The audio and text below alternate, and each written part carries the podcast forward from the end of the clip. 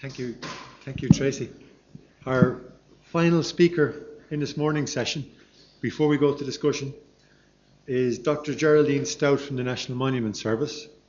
And she is going to tell us about her work last year, prehistoric ritual practices revealed at the Newgrange Farm excavations.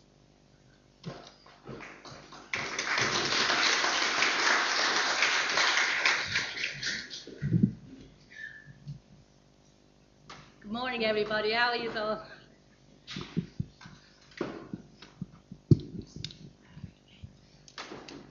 Um, before I start, I just want to thank uh, the Royal Irish Academy and all its staff for the wonderful support they've given me in this research project. And really, um, I should also thank, of course, my own department, the National Monument Service. And you know, the Academy has, you know, has had a vital role in my research over the years, and you know, I stand truly indebted to them. Now, um, I'm going to uh, talk this, this morning about a remarkable new monument um, recently discovered, a stone's throw from Newgrange.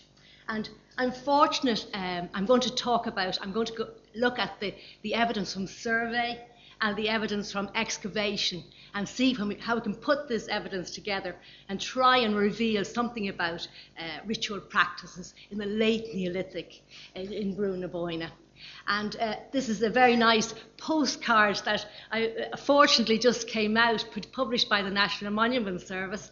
And it shows very nicely the location of the Royal Irish Academy funded excavation. And it's in the. Uh, have I got a pointer? But if you look in the far right hand corner of this postcard, you'll see an excavation trench and that's our uh, academy excavation. So um, I have a postcard for everybody in the audience, which I will, which I will give out uh, uh, later. Okay, so um, we'll begin. Yeah. Now it all started in 2015. Um, Joanna Leigh, who's a geophysicist, produced this incredible image of a, a new monument just in the field below Newgrange. And I think I, you should all be able to see this image. It shows this massive uh, rectilinear enclosure, uh, enclosed by two ditches, uh, with an opening in the east. Uh, you saw, can you see that image well back there? Yeah. Anyway, it's a really strong image, and it showed a kind of central corridor in this monument, um, formed by two lines of pits and then either side, in the inside of this monument, a row of larger, larger pits. And what was particularly interesting about uh, this image is that it showed that the inside of the monument appeared to be um, artificially raised. So you're getting some form of linear bank that, that continued out um, of the site. Now, um, a, a, laser, a laser scan of this area provided by uh, Steve Davis to me uh, showed very nicely that this, uh, sh- that this feature turned up. Um, um, uh, you can actually see, can you see just this, the sign for Newgrange there? And if you go to below Newgrange, you can see this kind of like long sausage kind of shaped ridge there just below. And that is showing up as a, a feature in a laser scan of the Newgrange area. And what it shows is that um, it's, it's, this feature is extending even further than identified by the geophysical survey, and it's extending into um, Newgrange Farm itself and buildings. Now, this is a, a more focused, again, laser scan of this area, um, which we've imposed the, the geophysical image on that laser uh, image. And what that shows, the pink, can you see the kind of pink rectilinear feature again? That's, that's kind of, that's showing the kind of lie of the land in this area and it's showing kind of a, a raised bank with the kind of a raised interior. So what this laser scan showed was that the, that, that site identified by Joanne Leigh was probably at least three times the length. Okay, and just to give you an idea of the scale of, of the geophysical image, it's about, I was just looking at the size of the room here, it's about four times the width of this room here, and about six times the length of this room.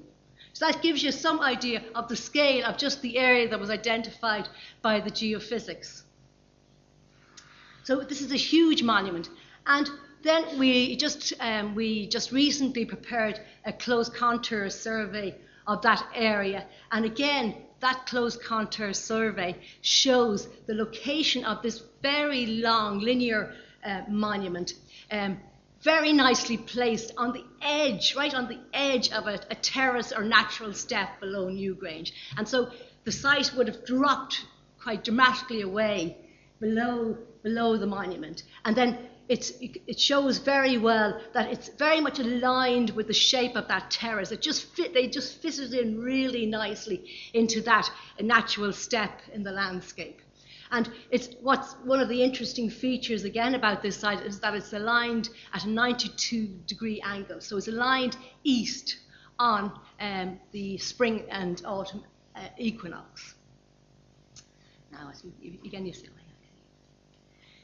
Okay. Now, one of the great things about, uh, the, I suppose we'll never forget last summer. You know, I went, to, I went out. I was hoping to have a nice, quiet month in the country, and uh, I was looking forward to, to uh, uh, an excavation with the team, and it was going to be nice and quiet and peaceful. And then um, suddenly, all these these new monuments started to appear all around us while we were excavating. And one of the great uh, the values of the, the drought conditions last summer is that it produced even more evidence and more structural detail for this monument. And this is a, an image um, uh, p- published by our the National Monuments Service showing yet again um, the rectilinear enclosure here, um, heading out into the gardens of, of, of, this house. And again, it's showing um, the series, the, the, two ditches, and uh, the inner rows of pits, and the opening in the entrance to the site. But one of the interesting features of this particular image is that it's showing a lot more features outside the opening of the site. It's showing a whole kind of arc of pits and hollows, a whole range of, uh, of activities going on at the entrance to the site here. So we put um, an application to the Academy and they were very good to us and they gave us a grant to uh, put um, a one single trench through this monument. Um, we, I'll just show you. We uh, just this this black this again this is another image from the National Monument Service and it shows um, I think it shows the monument extremely well. It's high resolution photograph again. And we put this trench through a section of the monument to try and identify the, um, the ditches, the pits um, that we were seeing in the image, um, the geophysical image uh, of the site and the aerial photographic evidence. And our, the reason we wanted to excavate this site was to get some idea of um, what date it was, the purpose of the site, and how it fitted in, into the broader context of the Brú na Bóinne. Because this is, this is a unique monument within uh, Brú na Um, it's uh, very hard to find parallels in that area for this exact site. So we, we didn't know what date it was. We could have been 17th century AD, you know, it could have been a, at one stage, I, I wanted it to be a medieval, the footprint of a medieval barn, but after a lot of counselling, I've got over that, and so I've lived with this. So it, at least it turned out, well, we'll, we'll, we'll hear what it turned out to be anyway. So anyway, we put a, we put a section through uh, kind of half the width of the side to catch the ditches and to catch the, the, the features inside. And me, you know, um, so this is a, a general view of that trench. And we, we did identify all the features that were showing up in the geophysical image. We, we, ident- we, we identified the very the base um, of the post pits on the inside. You can see them here. This is looking from the inside of the monument out. We, that huge hole there in the middle of the trench is just half of, of this great pit that we emptied. And then we found the remains of these very shallow trenches on the outside. So we're, we're basically inside the monument. If you're looking that way and this way, you're, you're, you're surrounded, almost like being in this room here. So these are just, this is just, um, uh, this is part of the, the outer ditch, the base, the truncated remains of the outer ditch of the defining boundary to this site. And it was quite, you know, it was re- it's relatively, it's only about a metre and a half wide, um, and just you can see it here there. But one of the, the, the, the, relevance of this particular site is that it produced enough charcoal to be able to produce a radiocarbon date. And we got our date of 2632 BC from the charcoal. So we, we knew that this was going to be a late Neolithic prehistoric monument. This is the inner, this is the inner ditch uh, of the site, and what we sh- were able to show here is that there was quite a lot of recutting of the inner ditch, and we can see that in both the section face and in the site here. So there was obviously there was a sequence of activity on the site, and the inner ditch that defined the boundary of the site had been recut on a number of occasions. Again, this produced a lot of charcoal. And then this is a section we could only excavate the, the great pits are about five metres from here, maybe to that second chair. No, it would be, that's, yeah, I suppose it would, no, it wouldn't. From here to maybe there. But these are huge pits, okay? They're five metres in diameter. Um, it took us um, a couple of weeks to empty half of this pit, okay? And in the bottom of this pit, we found that um, we found these uh, heat, uh, these boulders that had been that were, had gone red from such intensity of heat, and they lined the base of the pit. And above the pit, we found a sequence of uh, charcoal and red burnt clay. And in those charcoal deposits, we found the remains of animal bones, where there had been um, animals brought into this pit and, uh, and cooked in this pit. Okay, uh, um, there, there's very these are almost like um, I've seen parallels for barbecue pits, if you like, um, in other outside of Ireland, where you get these stone lined pits. You put the charcoal in, you put the animal in, and you put a kind of red clay over it, and it kind of burns. Well, the sequence of deposits we got on for these pits were very similar to these large barbecue pits. And what you have to remember is that that pit is just one of a whole of two rows of pits found on, on the site. When we, um, the bone material from that pit uh, was mainly cattle uh, with some pos- and some possible pig identified by Fiona Beglane. Now, the site was um, was clean, very clean. We were not, we, weren't getting, we weren't getting a lot of habitation evidence, but we found, we, we found the only like, uh, finds from the prehistoric period were flints. We found 88 uh, lithics of chert, flint, and quartz.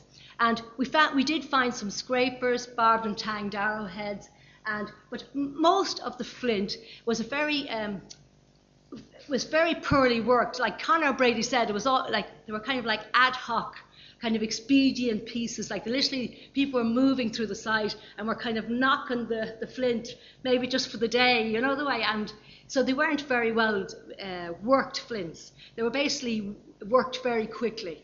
Stones that were worked very quickly for a purpose, for a particular moment in time.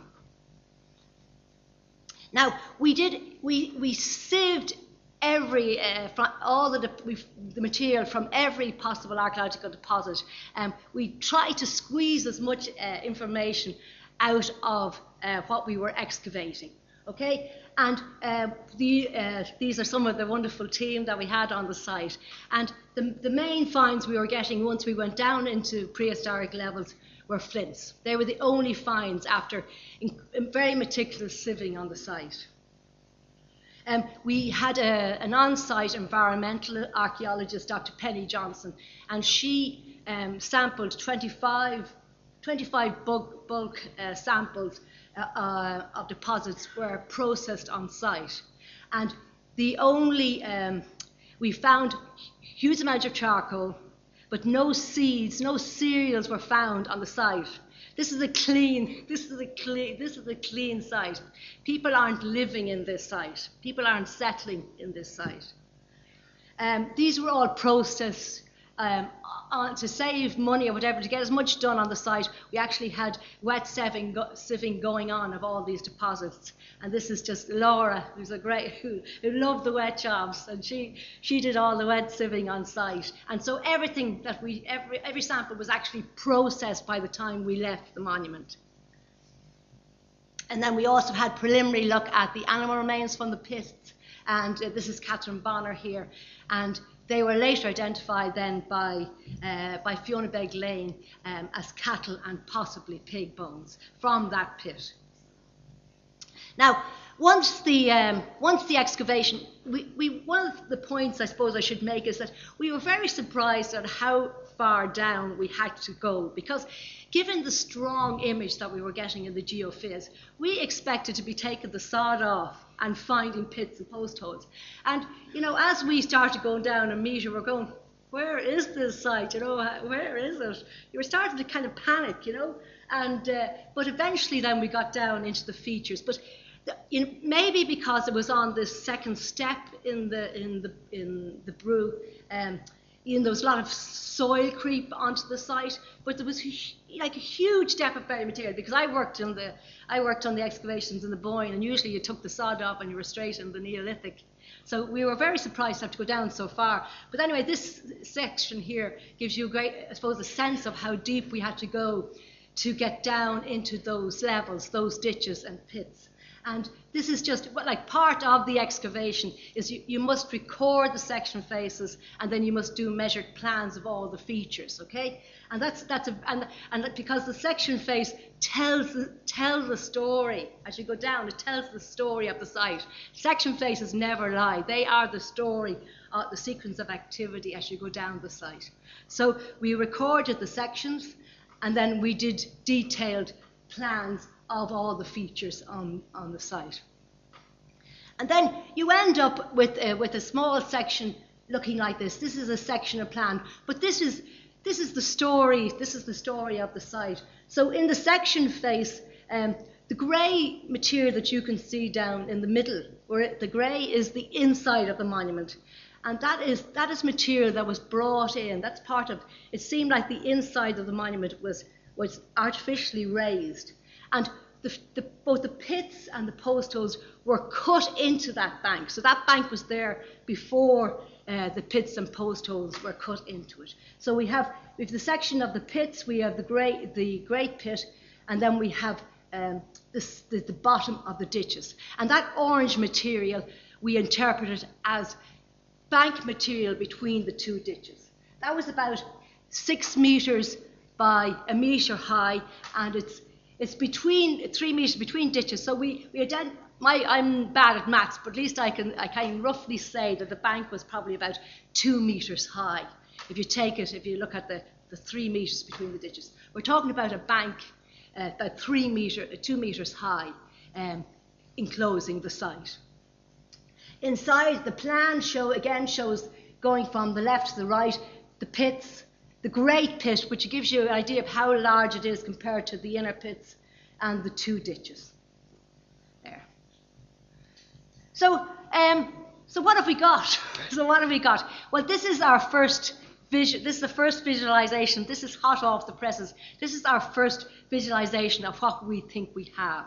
We think we have um, a curse. We believe we have a, a, what we call a cursus monument or a ceremonial avenue. Okay, a place uh, where worshippers would have uh, uh, would have gathered and in procession um, move through um, a, a, sacred landscape to other monuments. So we've got this very open monument. We have in the centre we have um, timber uprights forming um, like a corridor, like a bit like here, a corridor going through, and people processing through the site.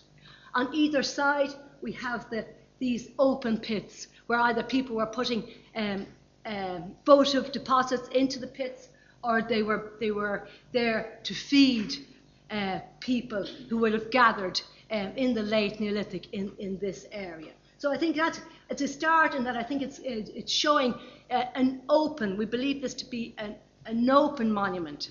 We don't believe that it was used for settlement. As I said, it was quite a clean interior. We think people were moving through the site. So you're talking about some kind of linear uh, ceremonial, ceremonial uh, avenue. And then with, the, we've also shown the posts at the entrance here. And then we have some people coming down from Newgrange there at the top into, into the site.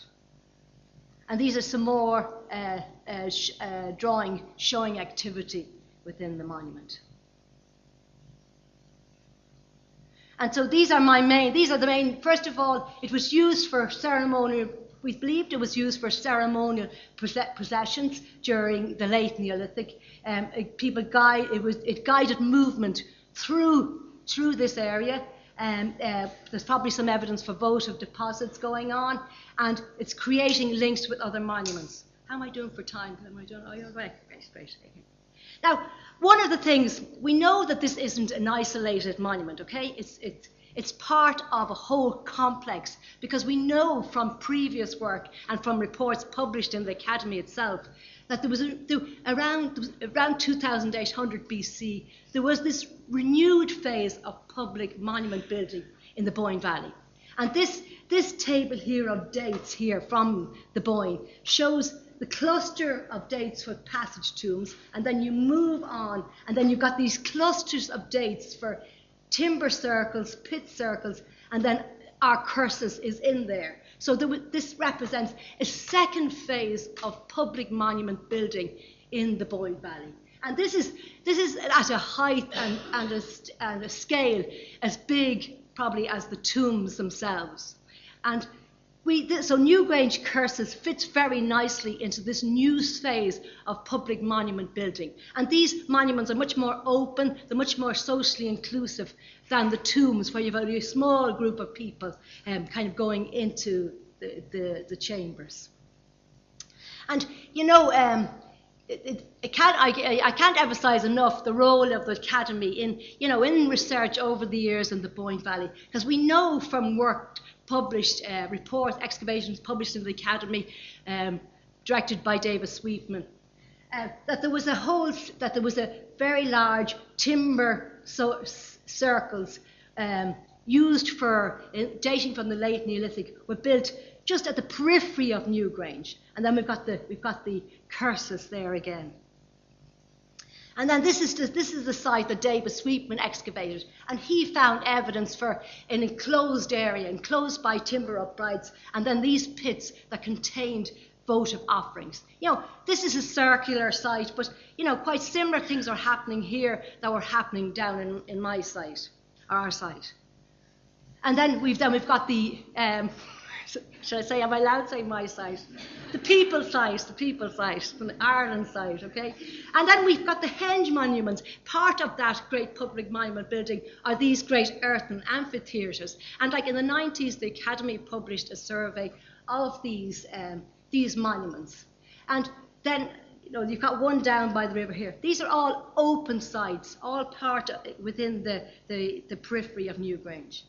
And then, of course, this great image, um, which I don't know, you probably all, all see this wonderful image of all these new henge monuments uh, found uh, within the floodplain of Brú na um, last summer or in 2018. And so my, the, the Newgrange farm site fits in very well as part of that greater arena of activity in the late Neolithic.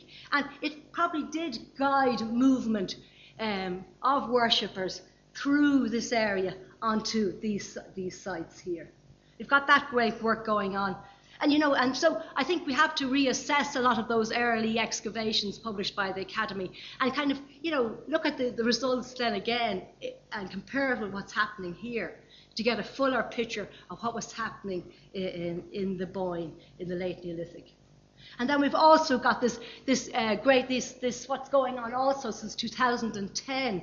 We have this wonderful uh, blanket geophysical coverage of the Boyne again. Since 2010, there's been massive geophysics um, going on in this area. And this is producing um, a lot, uh, many new prehistoric monuments, henges, and pit, uh, pit alignments as well. So there's a huge body um, of evidence um, which needs to be assessed uh, for this period when Newgrange Farm uh, Cursus was built. And like, you know, one of the things is where is the influence for this for, for these changes taking place? And you know, I would put my money on. Um, I think there's very close links at this time, um, much closer links with Britain than Europe. In the when the during the tomb building period, the emphasis on links with uh, Atlantic Spain and France. But I think the links are much closer with Britain, and it's probably a good time to, I suppose, to in the context of Brexit to emphasise that at the late Neolithic we were getting on ground. We were getting, there was very close links between Ireland uh, and Britain. And you look at landscapes uh, like Stonehenge, where you've got these cursus monuments and stone and, and stone and wooden henges. That is exactly the same type of ceremonies and ritual that's going on in Brú na Bóinne. So I think um, I, that's, I suppose it's, it's that's another day's talk. I have done a lot of work, comparative work on sites in England, but there isn't time today to talk about those. But I think the influence are, is coming from suggesting a change of axes and connections between Brú na Bóinne and, um, and Britain at that time.